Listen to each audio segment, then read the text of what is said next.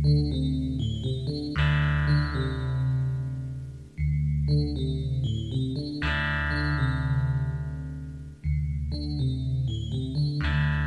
are Locked On Pistons, your daily Detroit Pistons podcast. Part of the Locked On Podcast Network, your team every day. Hello and welcome to Locked On Pistons. I'm your host, Matt Schoch, and we are taping the Friday, October 13th podcast. And we're actually taping it on Friday, October 13th, as the Cubbies and Washington Nationals went so late to finish off their National League Division Series. It went almost to 1 o'clock in the morning in the East. And now we are ready for another game day of Detroit Pistons basketball, preseason game day, that is, as the Pistons will finish off the preseason schedule tonight, October 13th, in Milwaukee to face the Bucks at 8:30 Eastern Time. And although October 13th is known for a house of horrors, hopefully this one finishes off smoothly, win or loss for the Pistons as they gear up for the October 18th on Wednesday, the season opener at home against the Charlotte Hornets. That's right, we are five days away from Piston basketball. Tonight's preseason game will be carried on Fox Sports Wisconsin, but not Fox Sports Detroit. So that means if you do have League Pass like me, if you're a League Pass subscriber, you will be able to watch the game on Friday night. It sounds like uh, from practice on Thursday that everyone's healthy. So we might actually see the presumed starting lineup going into the season. We've all kind of assumed that that means that's Reggie Jackson, Avery Bradley, Stanley Johnson, Tobias Harris, and Andre Drummond.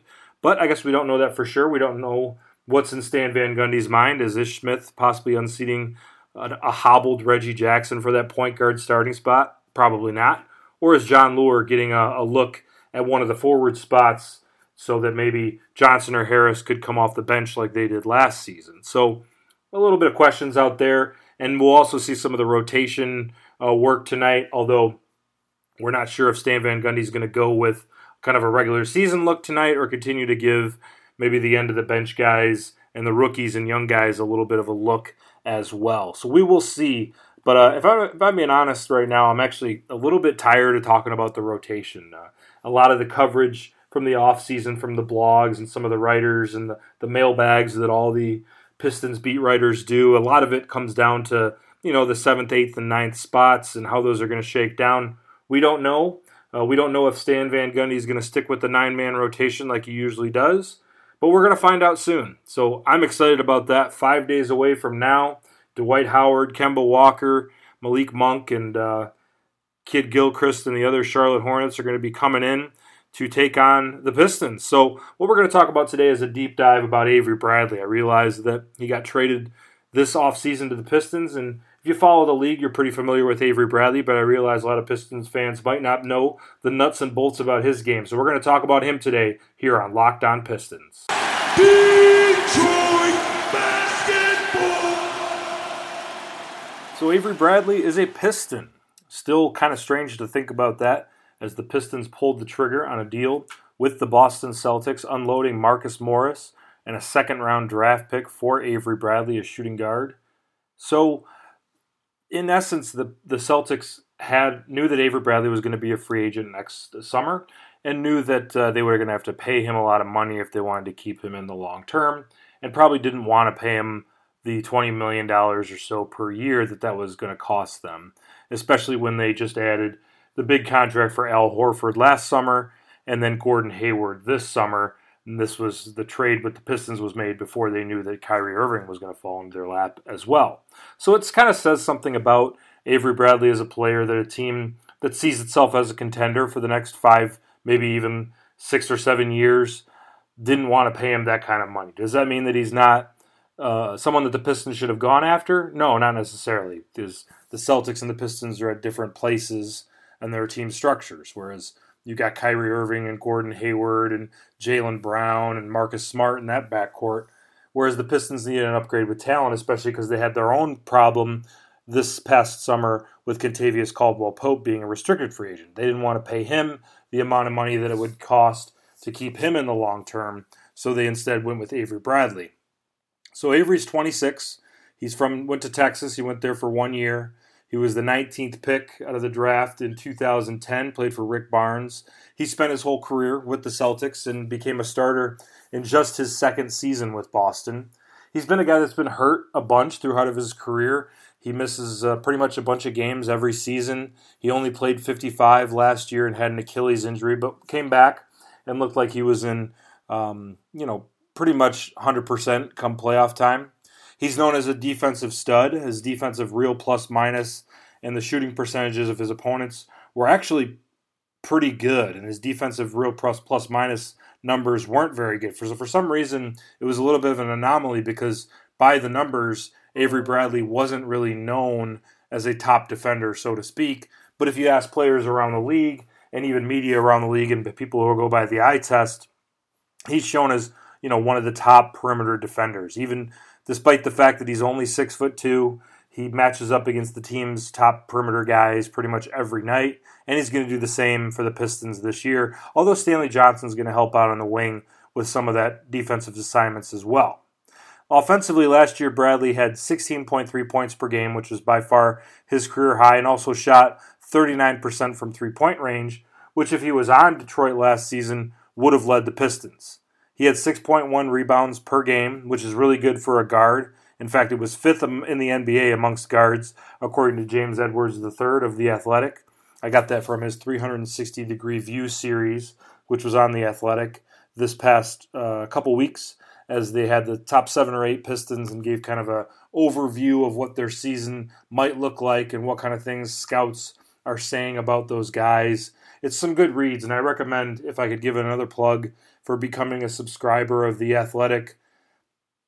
We all know the downward trend of newspapers and traditional media of the past few years. I mean, in circulation wise, not in quality, but the Athletic is providing an online uh, subscription model that hopefully works out if you're a journalist like me and hope that these kind of things pan out and that the future that there are jobs available for people like myself and other sports journalists out there. So I highly recommend James's work. I've reached out to him and he said he'll be on the podcast hopefully a couple times this season as we break down the Detroit Pistons. So again, another plug for subscribing of the Athletic. I think it's only about 30 bucks a year or something like that. So try it yourself. And speaking of things that have might cost you a little bit, when we're talking about Bradley, he's already costed the Pistons Marcus Morris, and then getting Avery Bradley and paying him the eight million dollars that he's owed this year caused the Pistons to renounce their rights for Caldwell Pope,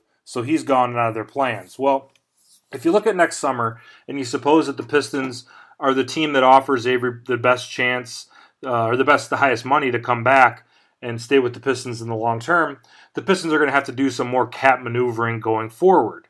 So they might have to make another deal like the Marcus Morris deal for Avery Bradley that they give up a really nice asset for one that's not quite as nice given that Bradley is an expiring deal this year. And what I mean by Marcus Morris being a nice asset is that he was an underpaid player. He was only making about $5 million a year. And so that cap friendly number became something that was desired by the Celtics. When you're thinking about what great assets are in the NBA. Not only are you thinking about the players and how those guys fit together and the individual production of each player, you have to think about how those guys fit in the salary cap. It's a value decision that you're making as an NBA front office member there, in case you aren't up to what the thinking is and what assets and what value with NBA contracts have to have to mean for not just production of players. So, if you want to bring Avery Bradley back for $20 million or $16 million or $24 million or whatever next season, then you may have to cut something else. And since there aren't any of the Pistons that are on this roster or coming up on free agency in terms of very valuable core guys going forward, then you might have to make another move uh, similar to the Marcus Morris move. Maybe you have to trade um, an, a Reggie Jackson or something like that and attach another more valuable asset to him if you want to keep Avery Bradley. And by valuable assets, you're talking about guys on rookie contracts like Stanley Johnson still, like Henry Ellenson, like Luke Kennard, or maybe a future draft pick in and of itself, a first round pick there as well. Uh, some other assets that might be out there that might be more attainable. And even Tobias Harris is another guy who won't be a free agent until two summers from now but he's working under a more reasonable $14 million contract. Really, Tobias Harris is the only Piston when you're looking at the top five or six guys that's that's making fair money. And of course, Stanley Johnson you can add to that list too, as he's still on that rookie deal. But Andre Drummond, Reggie Jackson, Jon Leuer, Boban, uh, Avery Bradley, possibly going forward. These are guys that are all making Langston Galloway. You can add to that list. These are guys that are all making more money than you would hope to be paying for someone who plays the role that they play on the team. Ish Smith is another one of those guys. It's the Pistons roster is full of these, and that's one of Stan Van Gundy's biggest drawbacks in the front office is that he hasn't been able to hit the free agent market responsibly or re-sign players for values that are more reasonable at, when looking at things from a bird's eye view, when looking at things from a neutral observer perspective. And crippling the Pistons situation even more, and if if you're a follower of the Pistons, you already know this, but some casual fans out there might not know that Josh Smith is still hurting the Pistons salary cap for the next three years. When they cut Josh Smith back after giving him the horrendous free agent deal, they did it with a stretch provision, which means he's not going to hurt the cap as much this year or next year, but they stretched it out to several years.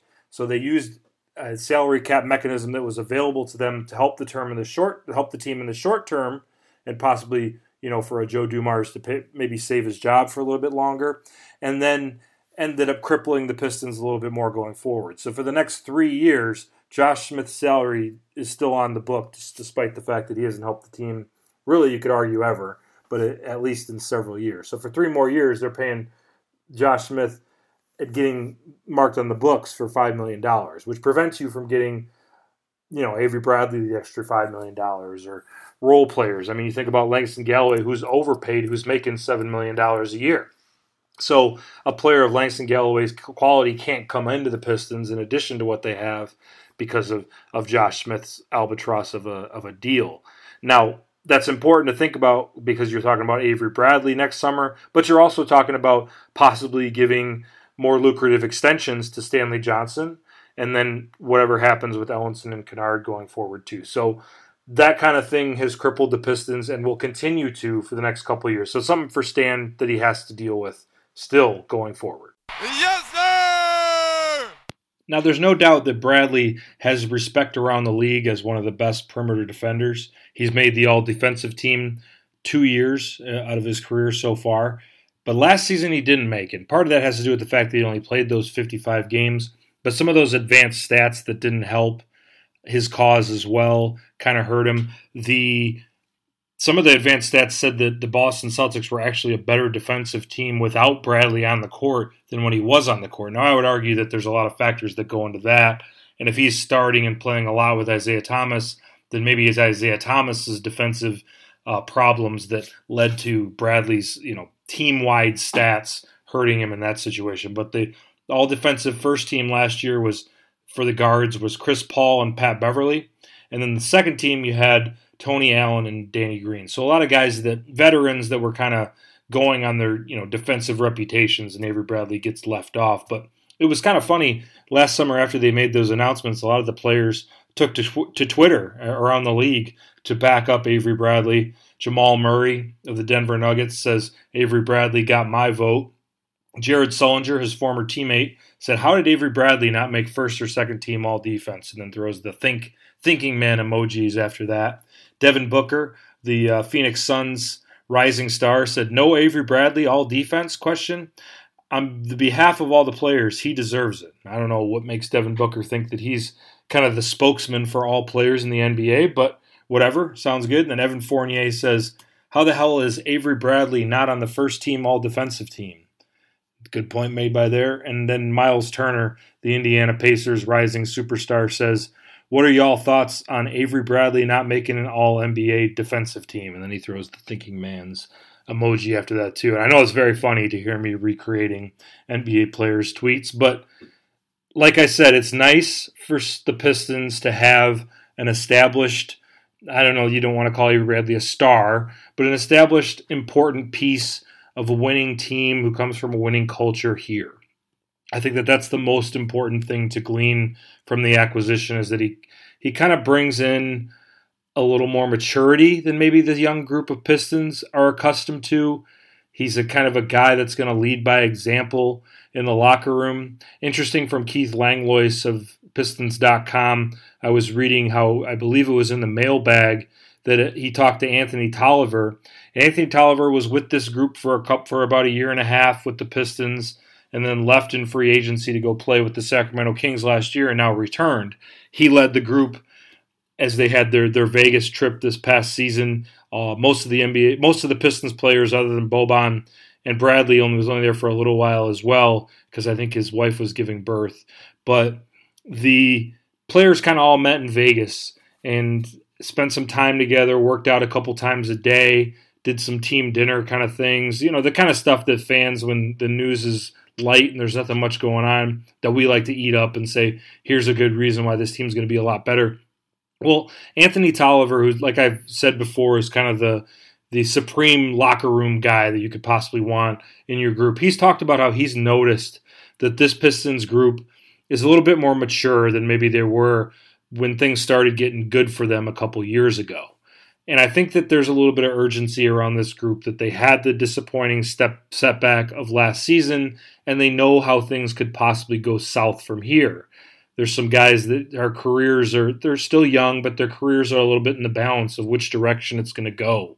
When you talk about Andre Drummond, Reggie Jackson, Stanley Johnson, these guys, I think those three are guys that conceivably someday could be an all star. And Drummond was an all star before. And Reggie Jackson, people might laugh at me suggesting that he might be an all star someday. But if he ever got that explosion back and him and Drummond kind of retooled that pick and roll and got it back, I think there was some talk that two years ago Reggie Jackson was on the cusp of possibly becoming that kind of a player. And Stanley Johnson, if he becomes more of an offensive player and adds to some of his defensive tools and maturity and adds a little bit more of the shot. And he's young enough to where he could make those strides one day too.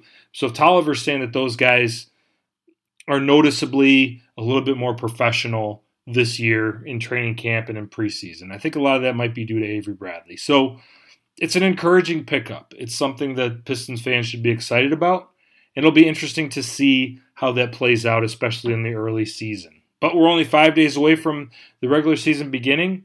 And I want to thank you guys for joining me on another episode of Locked On Pistons, your daily podcast about the Detroit Pistons. So you can follow me on Twitter at Matt underscore Schoch, S C H O C H, and another underscore after that. And again, thanks for joining me, everyone. We'll talk to you soon.